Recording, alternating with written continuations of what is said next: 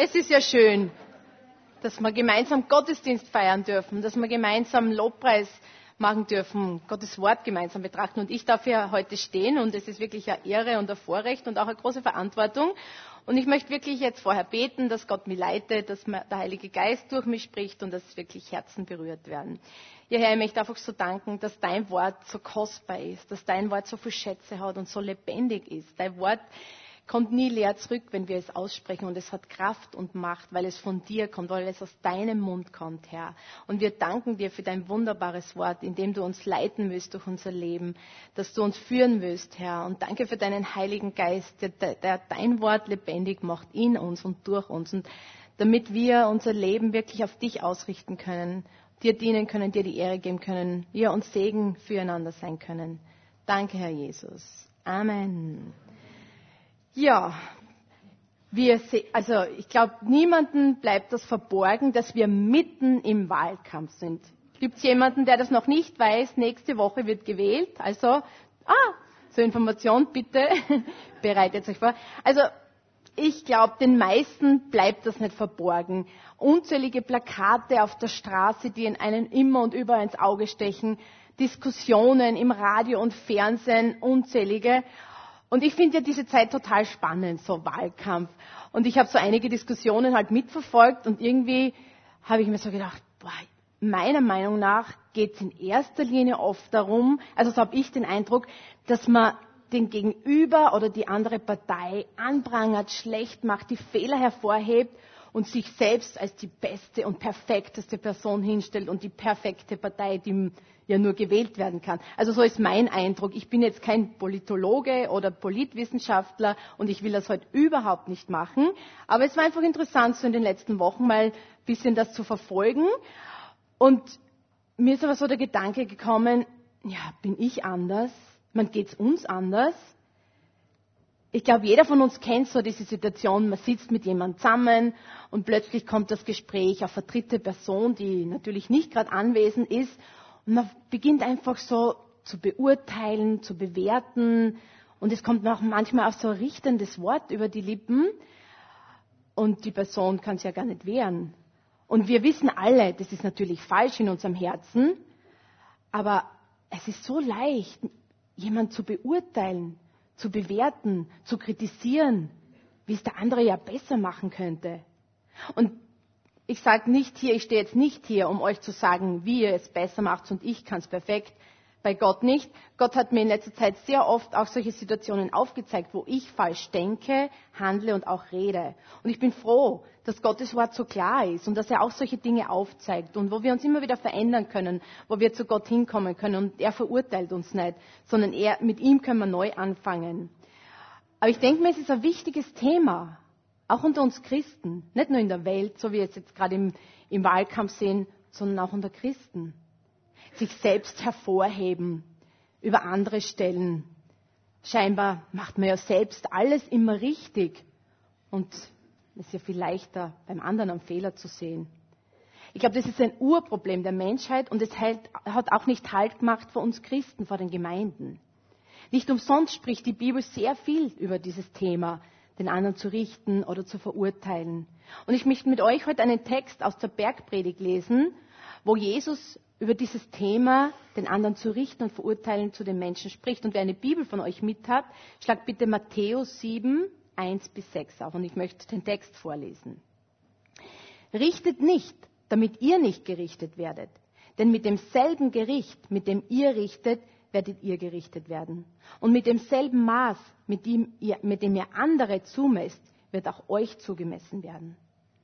Was siehst du aber den Splitter im Auge deines Bruders und den Balken in deinem Auge bemerkst du nicht? Oder wie kannst du zu deinem Bruder sagen, halt, ich will den Splitter aus deinem Auge ziehen. Und siehe, der Balken ist in deinem Auge? Du Heuchler, zieh zuerst den Balken aus deinem Auge und dann wirst du klar sehen, um den Splitter aus dem Auge deines Bruders zu ziehen. Gebt das Heilige nicht den Hunden und werft eure Perlen nicht vor die Säue, damit diese nicht mit ihren Füßen zertreten und jene sich nicht umwenden und euch zerreißen. Jesus spricht hier ziemlich klare und direkte Worte. Richtet nicht, damit nicht ihr auch gerichtet werdet. Und mit demselben Maß, wie wir andere messen, werden auch wir gemessen werden. Wie gesagt, ich denke mir, das ist nicht nur ein Problem der damaligen Zeit, weil die Bibel spricht sehr viel darüber und Jesus spricht viel darüber, sondern ich glaube, dass das wirklich auch ein Problem und eine Angelegenheit hier bei uns ist oder unter uns Christen. Vielleicht ist es eben die Fehler des anderen anzuprangern und festzustellen und es auch gleich zu beurteilen und kritisieren. Es ist vielleicht ein bisschen überspitzt dargestellt, die Darstellung. Was siehst du, den Splitter im Auge vom anderen und deinen Balken im Auge siehst du nicht. Aber ich kann mir vorstellen, wenn ich am Balken vorm Auge habe, sehe ich gar nichts mehr und am allerwenigsten meine eigenen Fehler und Schwächen. Warum ist es nur so leicht, über andere Menschen zu reden, zu erkennen, was andere falsch machen? Weil selbst könnte man es ja am besten. Und selbst macht man ja nie Fehler, oder? Wer von euch hat schon mal einen Fehler gemacht? Oh, das sind aber ehrlich. Okay, cool. Ich auch. Viele Fehler. Aber ist es so leicht, wirklich Fehler, Schwächen und echt und Versagen einzugestehen? Also ich muss zugeben, mir fällt es nicht so leicht. Es braucht wirklich Überwindung und es braucht manchmal wirklich auch Demut. Und so ist mein erster Punkt auch, bin ich besser als andere? Was lässt uns manchmal so überheblich sein und über andere stellen? Glaube ich, dass ich klüger bin und weiser und ja eh schon so reif, vielleicht im Glauben, ich bin ja schon so weit. Oder lassen wir uns zuerst von Gott verändern oder zulassen, dass er an uns arbeiten kann, damit wir anderen dann dienen können? Kann ich meinen Nächsten, kannst du deinen Nächsten als Geschöpf Gottes sehen, als wunderbares Kunstwerk, einzigartig und wundervoll gemacht? kann ja erkennen, dass nicht nur meine Art und Weise, wie ich bin, lebe und alles mache, vollkommen ist und dass nicht nur ich alles richtig mache, sondern dass ich, wie jeder andere Mensch, Stärken und Schwächen hat. Ich habe einen Titel von einem Buch gelesen, der sehr aussagekräftig ist und manche von euch kennen es vielleicht. Der Titel lautet Jeder ist normal, bis du ihn kennenlernst. Und ich glaube, da ist was sehr Wahres dran. Das Buch ist von John Ortberg und ich muss zugeben, ich habe es noch nicht gelesen, aber ich habe die Beschreibung kurz gelesen und in dem Buch geht es darum, dass sich die Menschen einerseits so sehr nach Beziehung, nach Akzeptanz und Gemeinschaft sehnen, aber auf der anderen Seite fahren sie die Stacheln aus, fahren wir die Stacheln aus. Und er hat es so nett beschrieben, er nennt das in dem Buch liebevoll das Stachelschwein-Dilemma. Also es ist wirklich ein Dilemma. Einerseits wollen wir Beziehung, wollen wir Nähe mit dem anderen, aber auf der anderen Seite können wir es nicht zulassen oder können wir den anderen gar nicht akzeptieren, weil der ist ja so anders. Und es geht um den Buch, die, Gegen, die Andersartigkeit zu schätzen lernen. Und ich habe es noch nicht gelesen, wie gesagt, aber es ist auf meiner Liste von Büchern, die ich unbedingt einmal lesen will. Und vielleicht geht es euch auch so. Aber es ist ja in der Praxis nicht so leicht, den anderen wirklich so anzunehmen, wie er ist. Und ich glaube, als erstes muss ich einmal kennen, ich bin ein Geschöpf Gottes und mein Nächster ist genauso ein Geschöpf Gottes. Er ist wunderbar gemacht, anders gemacht, einzigartig. Und ich denke mal, ein super Übungsfeld ist ja die eigene Familie, die Gemeinde oder der Ehepartner. Also ich bin ja, wir sind seit bisschen mehr als zwei Jahren verheiratet und ich sage, es ist wunderschön verheiratet zu sein und ich liebe es und es ist voll genial. Aber ich muss auch sagen, so nach der ersten Verliebtheitsphase, wenn man so die rosarote Brille einmal absetzt, habe ich gemerkt, boah, das sind ja voll zwei total unterschiedliche Individuen zusammengekommen, wir zwei. Total andere familiäre Prägung, Erziehung, andere Vorstellung, wie man Dinge macht, andere Werte. Ja, und das war mal sehr interessant.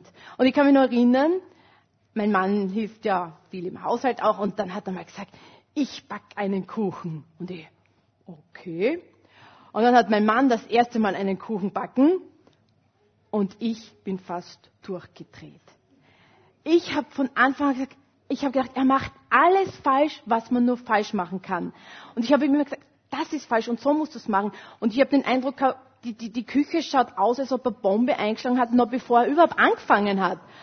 ich bin echt im Kreis gerannt, habe ständig gesagt, was er anders machen soll, wie er es besser macht und das haut überhaupt nicht hin, habe ihn total gestresst, nervös gemacht, dass er schlussendlich irgendeine wichtige Zutat, Backpulver oder so vergessen hat.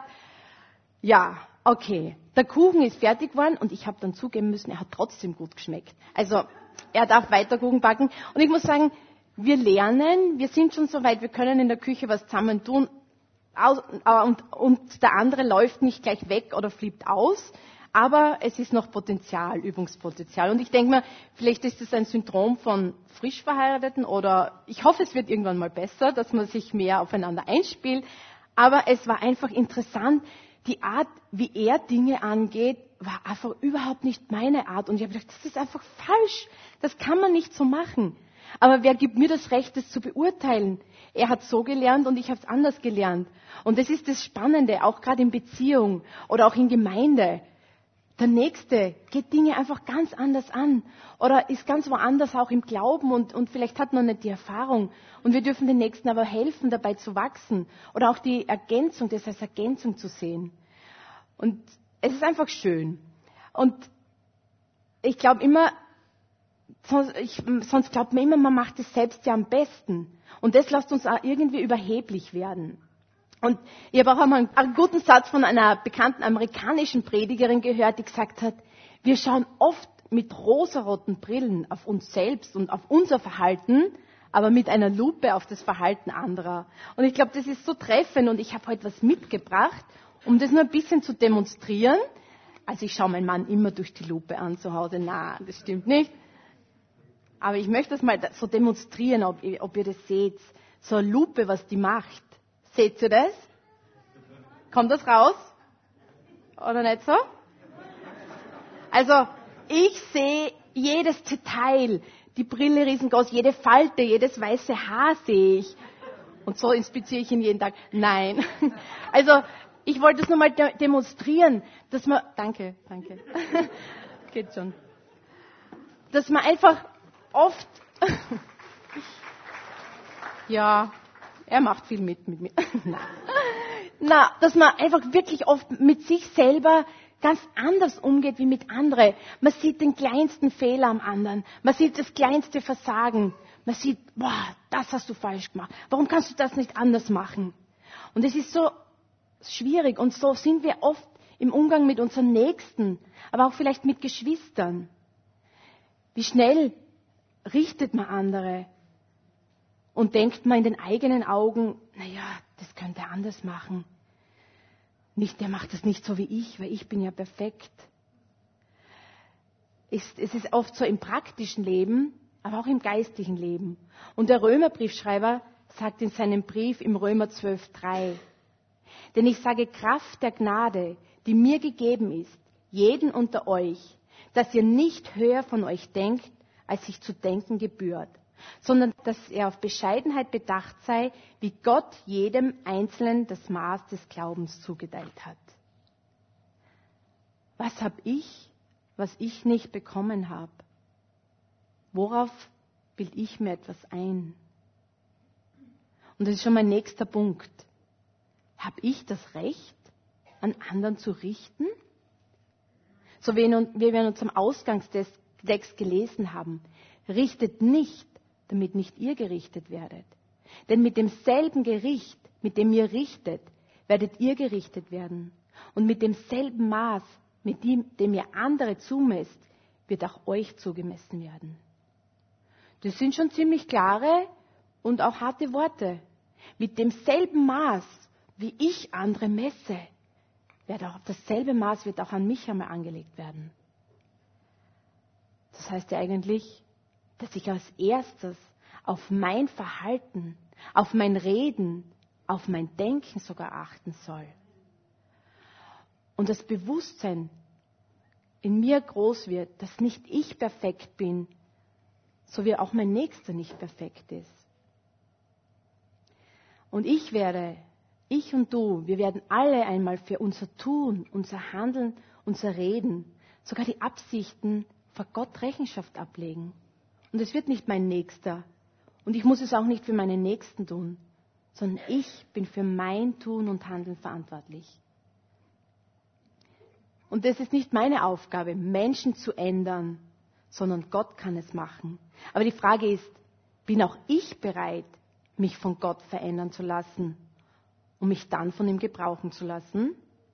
Erlaube ich Gott, dass er in mein Leben spricht, dass er mir Dinge aufzeigt, dass er mich verändern darf?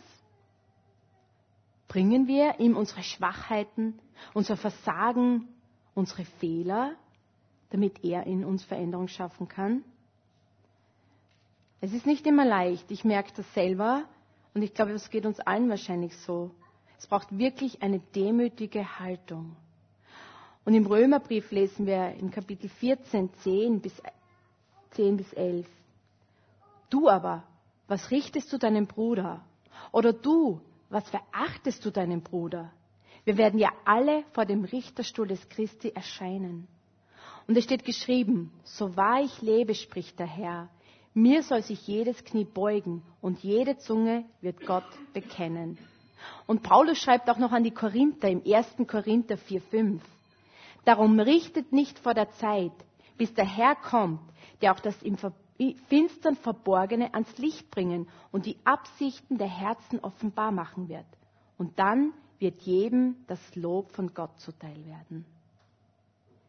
Jeder Christ wird einmal vor Gott stehen und für sein Leben, seine Daten und Absichten Rechenschaft abgeben. Und hier geht es gar nicht um gerettet sein oder nicht. Wenn du ein Kind Gottes bist und Jesus aufgenommen hast, dann bist du gerettet und hast das ewige Leben. Es geht hier darum, dass wir, wir im Himmel den Lohn für unser Leben auf Erden empfangen werden. Und vielleicht fragst du, ja, was ist denn der Lohn? Zahlt sich das überhaupt aus oder so?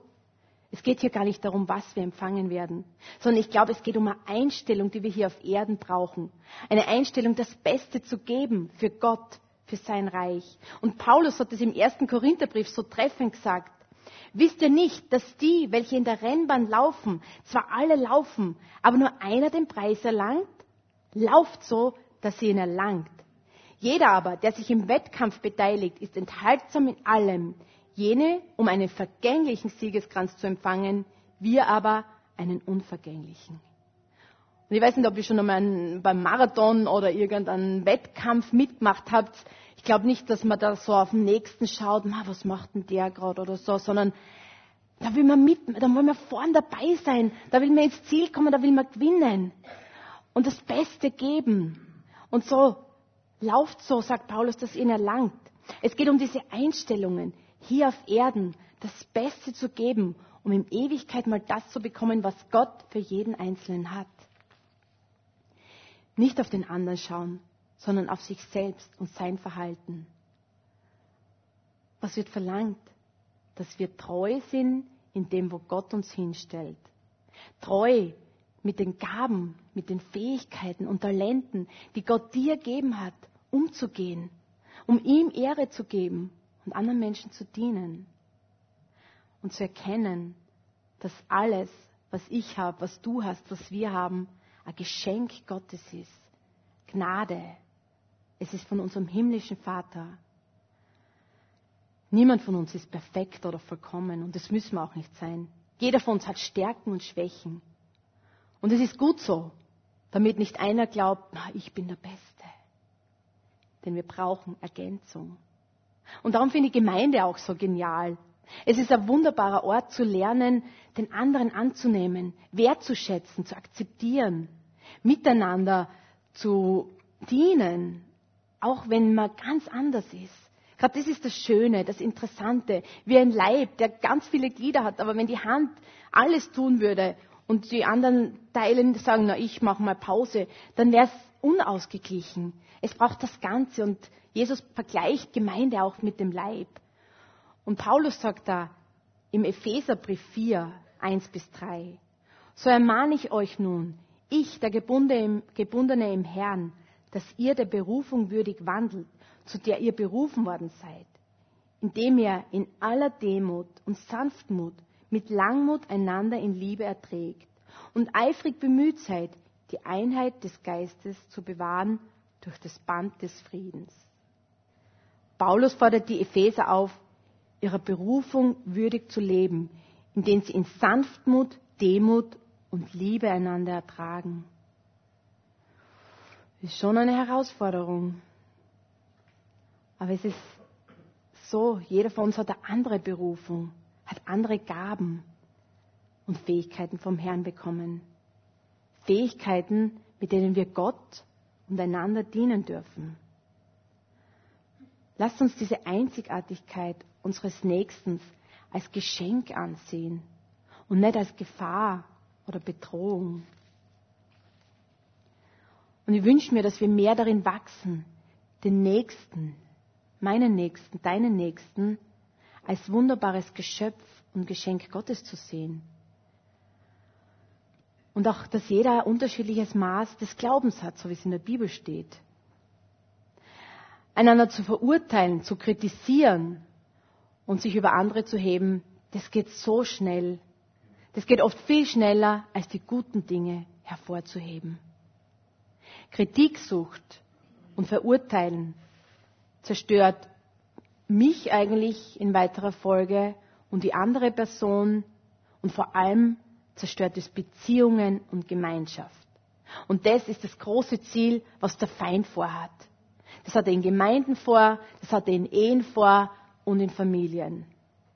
Aber das Gute ist, Gott hat einen anderen Weg für seine Kinder. Und das ist mein dritter und letzter Punkt, der heißt, ein Leben getrieben von der Liebe. Ich glaube, wir haben etwas, was die Welt einfach nicht hat, was sie nicht kennt, wenn sie Jesus nicht kennen. Die Liebe Gottes in unsere Herzen. Jesus sagt zu seinen Jüngern, seinen Nachfolgern, die auch wir sind, im Johannesevangelium 1334, ein neues Gebot gebe ich euch, dass ihr einander lieben sollt, damit wie ich euch geliebt habe, auch ihr einander liebt. Einander lieben, wenn man das jetzt gleich einfach so, ja, ein Gebot, tu das. Wenn das immer so leicht wäre, gell? Wie schaffe ich das nur, wenn der andere ja so anders ist, dass ich es gar nicht verstehen kann. Aber Gott sei Dank haben wir unseren Herrn und haben wir die Liebe Gottes in unsere Herzen ausgossen und wir dürfen uns darin üben. Wir dürfen Fehler machen, wir dürfen um Vergebung bitten, wir dürfen immer wieder neu anfangen und das ist das große Geschenk. Und John Bevere, auch ein bekannter amerikanischer Prediger und Buchautor, hat einmal folgenden Satz gesagt. Wenn Gläubige das zweitwichtigste Gebot aus den Augen verlieren, einander zu lieben, dann werden sie vermutlich in eine Falle gehen und auf andere herabsehen. Und ich glaube, dort, wo Mangel an Liebe ist, da kommt Selbstsucht, da kommt Egoismus, da stelle ich mich in den Mittelpunkt, da bin ich der Wichtigste. Und dann wird man automatisch auf andere herabsehen. Und ich habe einfach gemerkt in der Vorbereitung, wie viel die Bibel über die Liebe zum Nächsten spricht. Und ich denke mir, das ist nicht umsonst. Wir leben in einer Welt, wo die Liebe einfach abnimmt, wo Mangel an Liebe, wo die Liebe erkaltet. Und ich glaube, wir haben Einflüsse. Wir haben Einflüsse, dass das auch genauso unter uns passieren kann. Dass wir nur auf uns schauen. Wie geht's mir? Was habe ich davon? Was kann ich mitnehmen? Ich, mir, meiner, mir. Herr, segne doch uns wir. Es geht, ich denke mir, wir sind nicht gefeit davor. Und Petrus schreibt im ersten Brief, 1.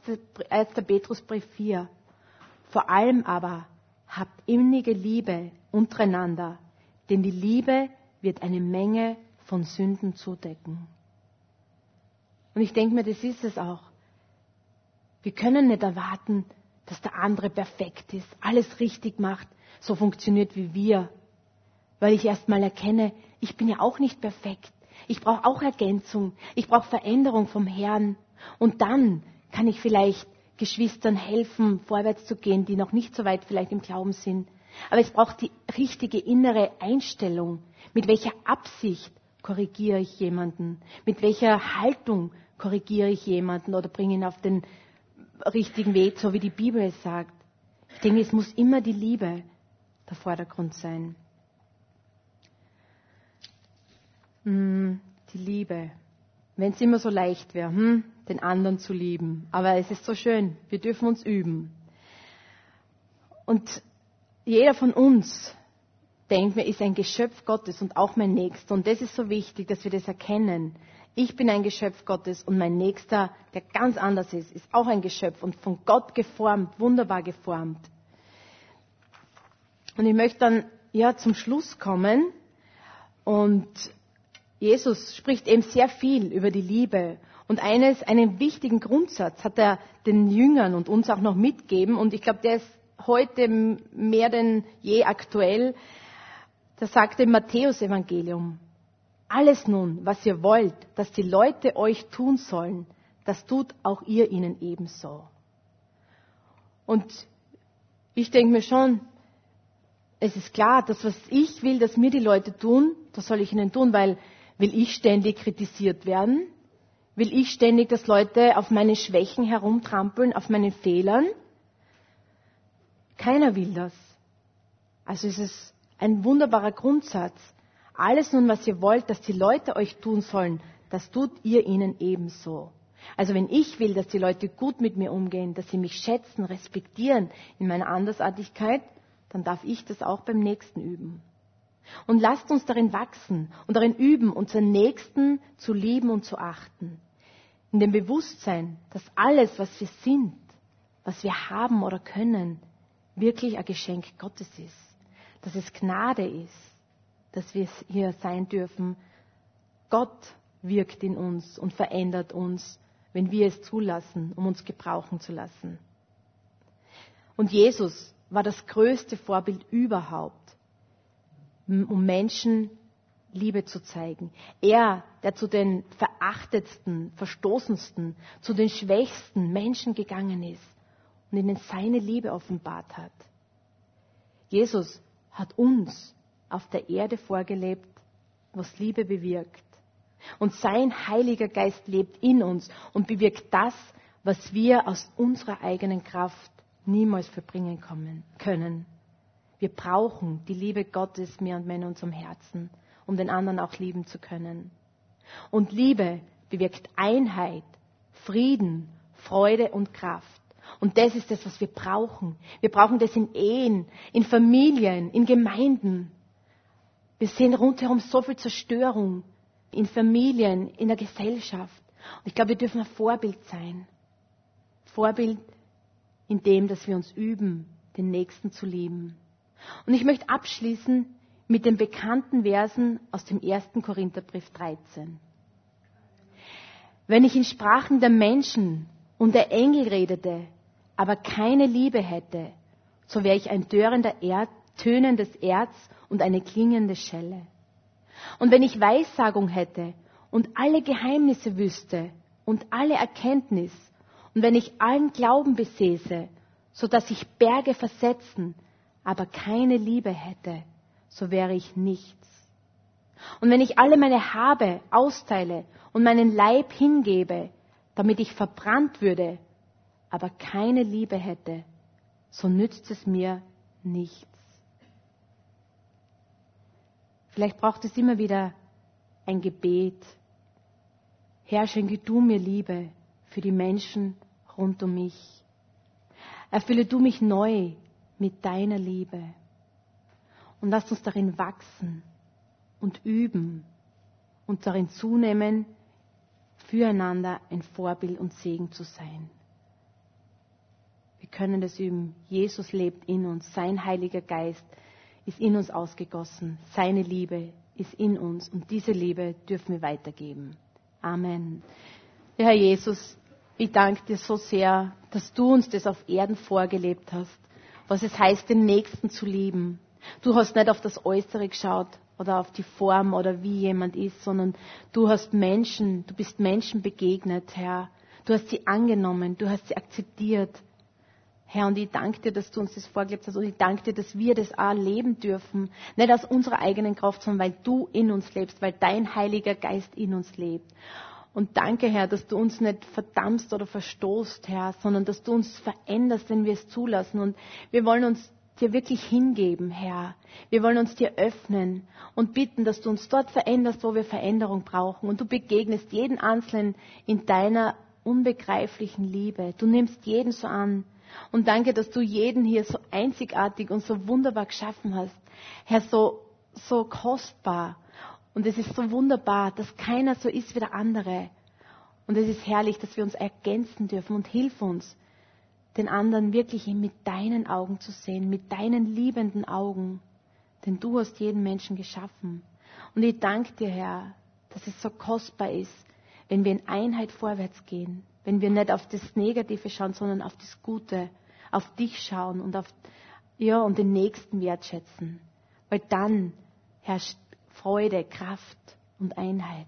Und das ist das, was uns vorwärts bringt. Als Einzelne und als, als Gemeinde, als Familien, als Ehepaare. Und ich bete jetzt ja, gerade für alle Familien, für alle Ehepaare, Herr, die, die Kämpfe haben. Herr, dass du wirkst. Herr, dass du reinkommst mit deiner Kraft, mit deiner Liebe, dass du Herzen veränderst, Herzen wieder ganz neu auf dich ausrichtest. Herr, dass Vergebung herrscht, dass Erneuerung herrscht, dass die Bereitschaft herrscht, sich verändern zu lassen und nicht auf andere herabzusehen. Herr, wir können alles mit dir, aber nichts ohne die. Wir brauchen die so sehr in unserem Leben, Herr. Und ich danke dir, Herr, dass du immer nur ein Gebet weit weg entfernt bist, Herr. Danke, Herr, dass du deine Liebe ausgossen hast in unsere Herzen. Amen.